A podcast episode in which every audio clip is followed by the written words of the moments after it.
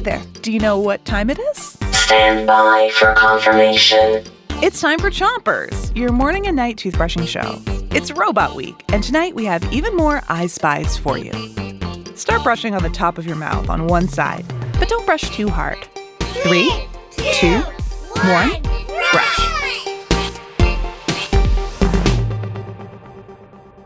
Here's your first I Spy.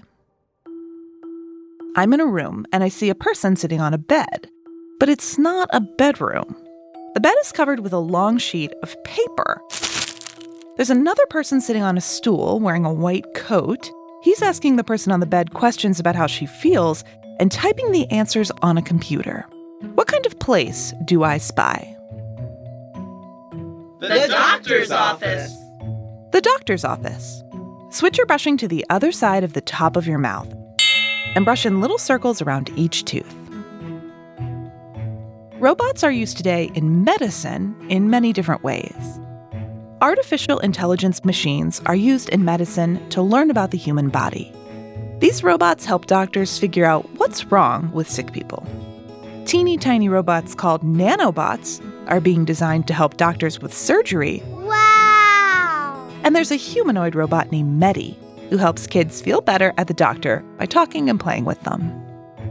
Switch your brushing to the bottom of your mouth and keep brushing.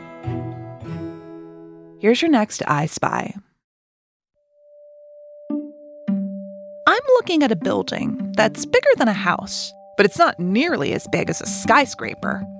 Lots of kids are walking into the building, and many of them are wearing backpacks and holding lunch bags. What kind of place do I spy? A school. A school. Teachers are using robots too to make learning fun in the classroom. Switch your brushing to the other side of the bottom of your mouth and brush your front teeth too.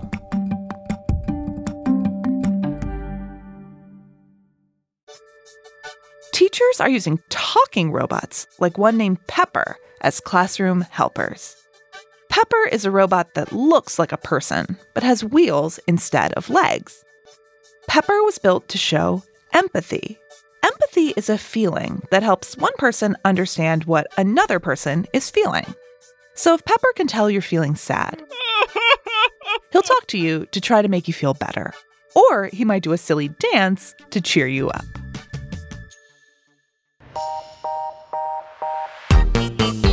That's it for Chompers tonight. Three, two, one, spit.